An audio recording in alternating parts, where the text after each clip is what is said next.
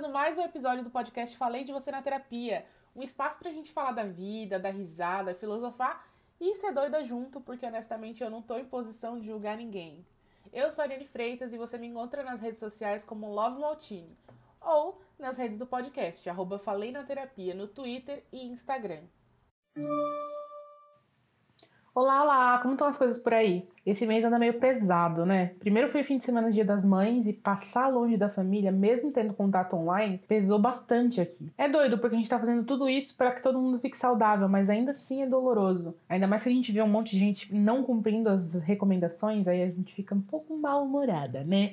Mas enfim, o feedback do último episódio me animou e eu consegui produzir bastante, coisa que não estava sendo habitual desde antes da quarentena na minha rotina. Infelizmente, eu não consegui produzir o que eu precisava, só o que eu queria, o que de fato é uma característica muito irritante da minha personalidade. Essa impulsividade maluca e 900 ideias por segundo que monopolizam meu cérebro têm vida própria, né? Elas me obrigam a executá-las uma vez que, caso eu tente fazer qualquer outra coisa, eu me torno simplesmente inválida. Sim, eu travo. Tipo um Windows 98 com o Word, Winamp e o Netscape abertos ao mesmo tempo. E se essa referência é muito obscura para você, eu peço perdão, né? Eu não sei o que os jovens usam como sinônimo de travar hoje em dia. Mas eu não travo só quando eu não executo as ideias que eu tenho. Eu também travo no meio dessas ideias, porque minha cabeça é acelerada demais e uma vem quando a outra tá pela metade e me obriga a mudar meu foco. Eu não tenho foco. Eu tenho milhões de projetos começados e jogados por aí. Dá para contar no dedo os que eu finalizei. Dizem que isso é porque eu sou ariana. Não que eu concorde, tá? Mas ser arianja é uma dura batalha. Arianja, tá? Não tem nada de Satanás, não. Por exemplo, eu sei que você torceu o nariz quando eu contei que era de Ares. Não adianta fingir, eu tô cansada de lidar com isso. Poxa, a gente é ansioso mesmo, apressado, é um pouco esquentadinho também. Às vezes a gente quer tudo nos próprios termos. Aliás, eu nem vou falar pela classe ariana aqui, não. Vou falar só por mim, porque é só o que eu posso garantir, eu não quero treta. eu sim sou fogo. Pavio curto, afiada. Inclusive, por conta disso, eu acho que eu passo mais tempo me controlando do que eu gostaria. Mas vale a pena. Afinal, as pessoas na minha vida são essenciais. E apesar dessa brincadeira toda, eu não sou do tipo que se afunda em astrologia e tem uma posição planetária ali na ponta da língua para justificar cada situação. Eu podia ser, claro, mas eu tenho um pouco de preguiça. Inclusive, descobri que atualmente tem um monte de planetas retrógrados. Nenhum deles é Mercúrio, que é o que todo mundo adora culpar por tudo, mas todos eles têm seu impacto se você de fato acredita nisso. Eu não sabia, mas cada vez que eu paro para ler se torna um pouco mais assustador. se bem que o que é mais assustador do que a realidade que a gente tá vivendo, não é mesmo? Enfim, por isso que eu me divirto com tudo isso, né? Pelo menos em algum lugar tem que ter solução. Eu me divirto com signos, especialmente quando eu tô com a minha amiga Ana. Essa sim é a doida dos signos. E ela começa a falar sobre alguma característica doida minha ou de uma das amigas e cruzar com o nosso mapa astral e fazer todo mundo passar o quê? Vergonha, isso mesmo. Porque começa o oversharing, todo mundo começa a falar de mapa e quando vê já tá contando de situações que ninguém precisava saber, mas todo mundo ama ficar sabendo. Meu ascendente é escorpião, minha lua é touro, e sem modéstia nenhuma, eu considero esse um mapa astral perfeito.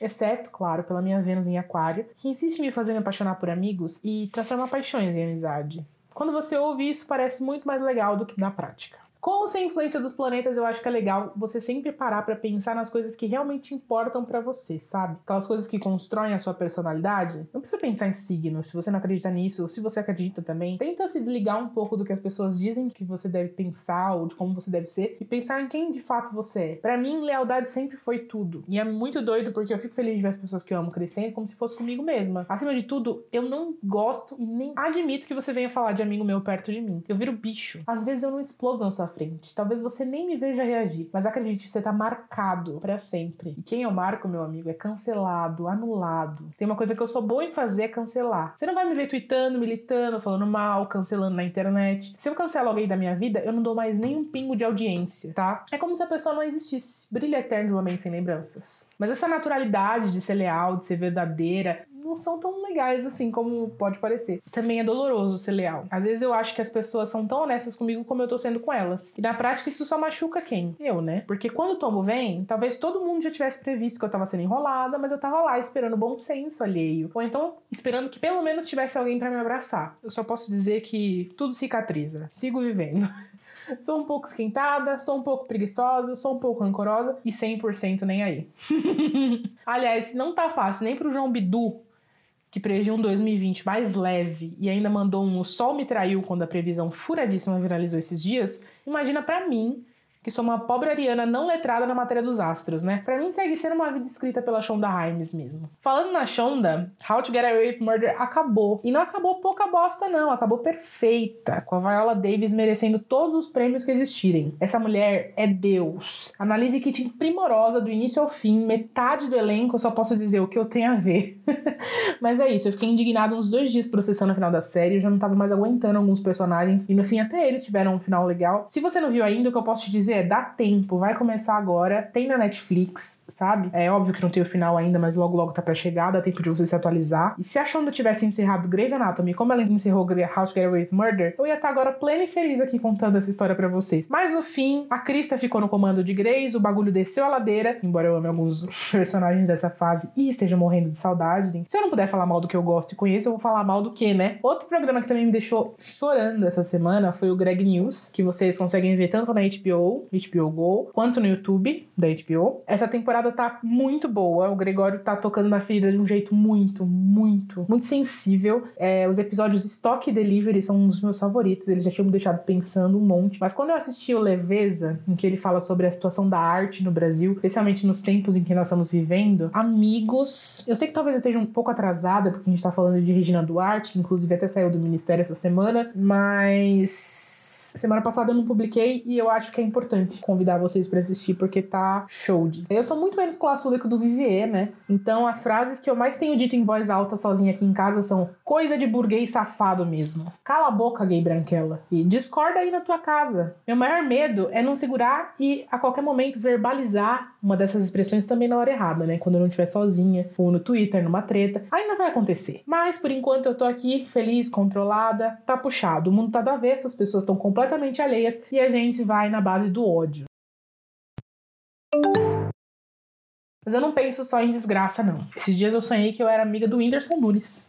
do nada, do nada. Meu pai, no, no sonho, né? Não na vida, era amigo do pai dele e a gente tava gravando alguma coisa num sobrado que eu não faço a menor ideia de quem era e como a gente foi para lá. E aí a Marcela, a Marcela Big Brothers, sabe a fada cinzatinha? Então, ela apareceu querendo comprar o meu Galaxy S26. O que é um Galaxy S26? Não sei, perguntem para a Ariane do Sonho. Eu tinha ganho esse Galaxy da Samsung e tava usando porque roubaram o meu iPhone, então eu não podia vender para ela porque eu tava sem outro celular. Galaxy S26, iPhone roubado, eu apaixonada pelo Whindersson no sonho gravando alguma coisa. Acordei apaixonada pelo Whindersson ainda e nesse mesmo dia, coincidentemente, ele publicou uma paródia do programa Largados e Pelados no seu canal. Foi Lascados e Pelados. Eu assisti aquele vídeo inteiro. Um vídeo inteiro do Whindersson semi-nu no deserto. Foi divertido, foi. Ele ainda postou uma foto pelado no sofá assistindo Roda Vida com aquela bundinha primorosa. E, em resumo, eu tô até agora tentando entender em que momento da história o Whindersson foi parar nos meus sonhos e por que eu tenho tenho pensamentos de cunho romântico com o Whindersson Nunes. De onde vem e como trabalha o meu inconsciente? Estamos apenas no dia 70 e alguma coisa da quarentena e eu já estou apavorada.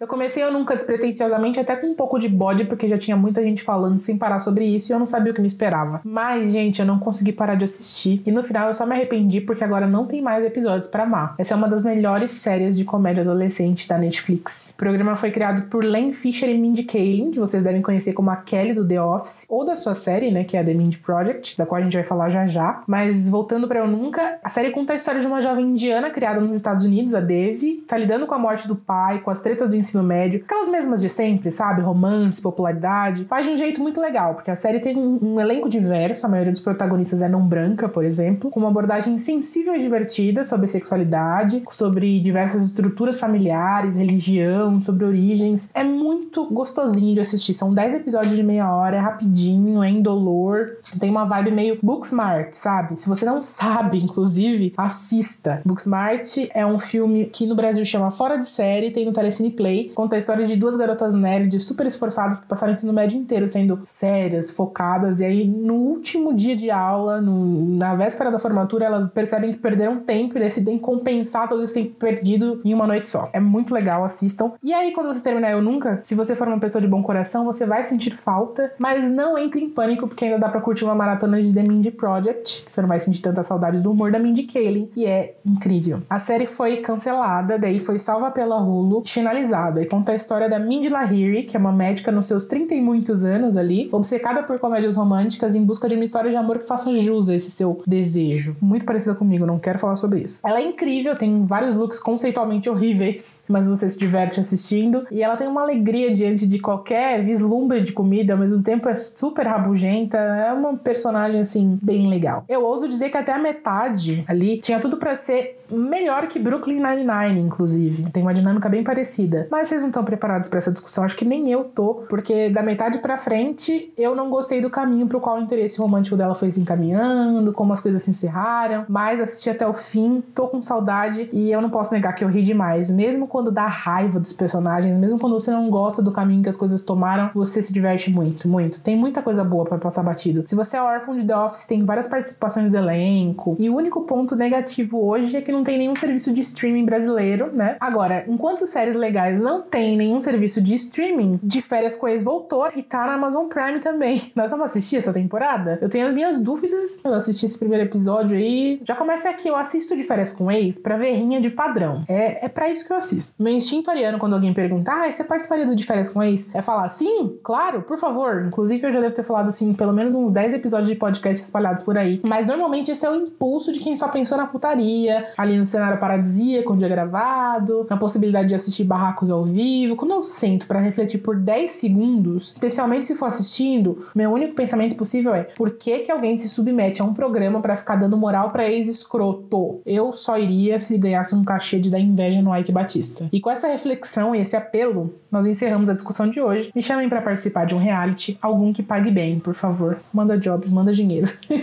Não se esqueçam que toda segunda tem post lá no meu Instagram, LoveMaltini, com as indicações da semana, para você que ficou com preguiça de anotar enquanto tava ouvindo aí. Mandem amor, por favor. Dá trabalho, mas eu tô curtindo muito fazer. Mandem mensagens, mandem dilemas, a gente. E manda amor, please! E convida alguém que você gosta para ouvir o podcast. Vamos piramidar? Vai, por favor, vamos fazer essa terapia espalhar pelo mundo. Mandem sugestões também. Bora lá.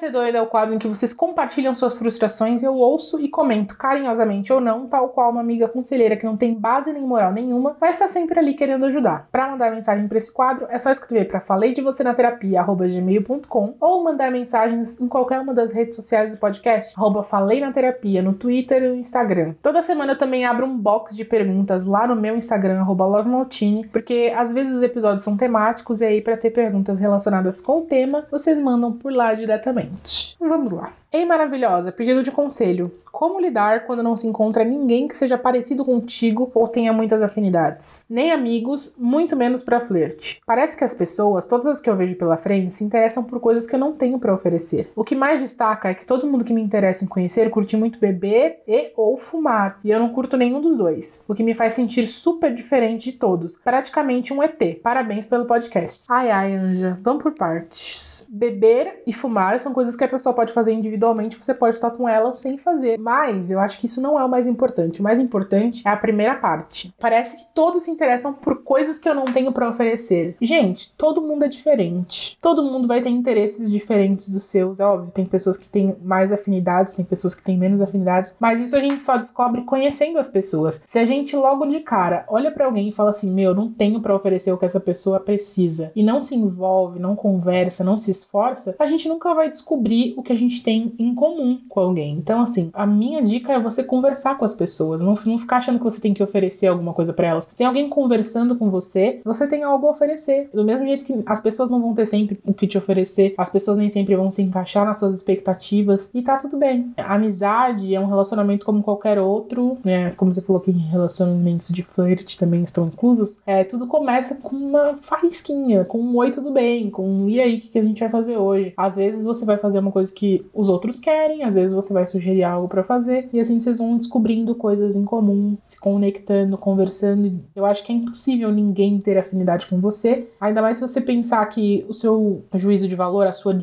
justificativa para se isolar é tipo, ai, ah, eu me sinto super diferente, praticamente um ET, as pessoas gostam de beber e fumar. Não, é normal você não beber ou fumar. Você simplesmente não, pre não precisa fazer isso no ambiente que as pessoas estão fazendo. Dá para ir num barzinho e tomar um suco, tomar um refrigerante, tomar uma água com gás 10, tomar, sei lá o que, que você toma. Mas não precisa ser cerveja, não precisa ser álcool, não precisa ser drink. Não precisa fumar junto com as pessoas, mas deixa as pessoas na liberdade delas para fumar também. Eu não acho que isso seja um impedimento. É óbvio que dependendo do rolê, é muito chato, tá todo mundo bêbado e você tá sóbrio lá. Mas de uns tempos pra cá eu tenho pacificado muito mais isso, assim, sabe? De entender, ah, nesse momento, hoje eu não quero beber, não bebo, não muda nada para mim. Eu achava que ia ser muito mais difícil do que de fato é. Então, seja menos dura consigo mesma e seja menos criteriosa com os outros, sabe?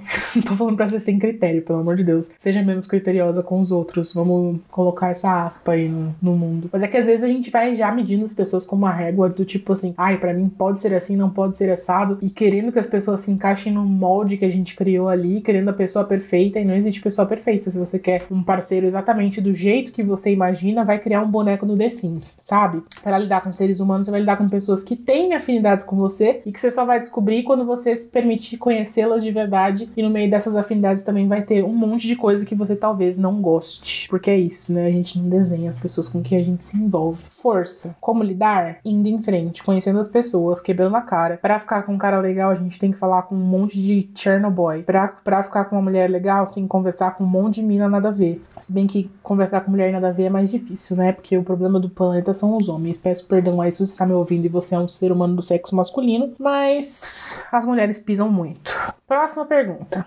Amigos que sofrem calados, como ajudar a aliviar os divertidamente deles com amor? Muita gente tem dificuldade em dividir quando tá sofrendo. E quando a gente ama alguém, a gente percebe que essa pessoa não tá bem. Mas se a gente tenta abrir conversa sobre o sofrimento dela e ela age naturalmente, não se abre, não fala, não adianta a gente ficar insistindo, sabe? Também não adianta largar a mão e falar assim: ah, não quer minha ajuda, então não vou insistir. A gente pode ajudar as pessoas sem necessariamente estar tá ouvindo o que elas não querem dizer gente pode respeitar esse espaço ainda assim mostrar que tá lá, se fazer presente, puxar um assunto, perguntar, tá tudo bem? A pessoa falou assim, tá, tá tudo bem. Então, pega aquele assunto em comum que vocês gostam, pega um vídeo de gatinho, um vídeo de patinho, sei lá, convida para assistir um filme junto, sabe? Não, não em casa, porque nós estamos em quarentena, mas cada um na sua casa. Indica uma série, começa a conversar de algo que você sabe que a pessoa gosta. Mostra que você tá lá. Deixa claro pra pessoa, olha, eu tô aqui, tanto para essas coisas boas quanto para caso você precise. Se você não quer falar nada, tudo bem, mas se você precisar falar, saiba que eu tô aqui. E é isso, gente. A gente alivia os divertidamente deles com amor mesmo. Você falou a frase certa. Dê amor, mostre que você tá lá, acolha, mas também respeite o espaço dessa pessoa. A gente fala respeite o espaço, as pessoas acham que é tipo assim, ah, deixa lá ela sofrendo o problema dela, ela não quer conversa. Tô respeitando o espaço dela. Não,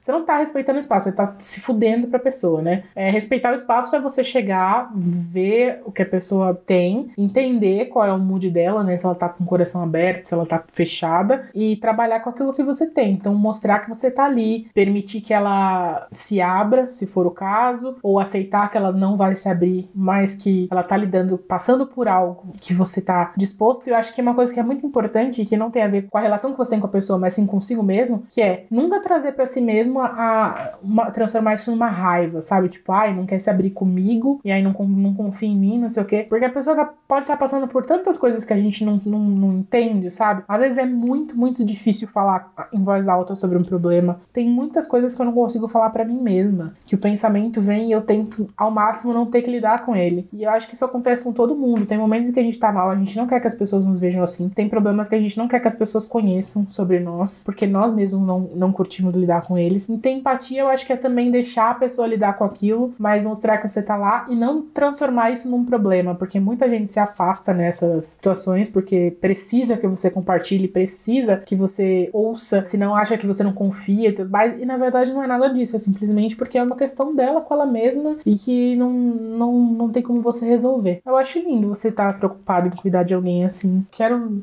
que mais pessoas tenham esse coração bom de olhar e falar assim: meu, a pessoa não se abre, mas eu quero ajudar mesmo assim. Porque a maioria das pessoas desiste, fala, ah, foda-se, então não vai se abrir, tchau. Acho que eu já falei demais por hoje, então vou deixar para vocês me mandarem mais mensagens no arroba falei na terapia ou falei de você na terapia arroba gmail.com. Estamos juntos, até a semana que vem, eu espero vocês e obrigada por me ouvir até o fim. Tchau!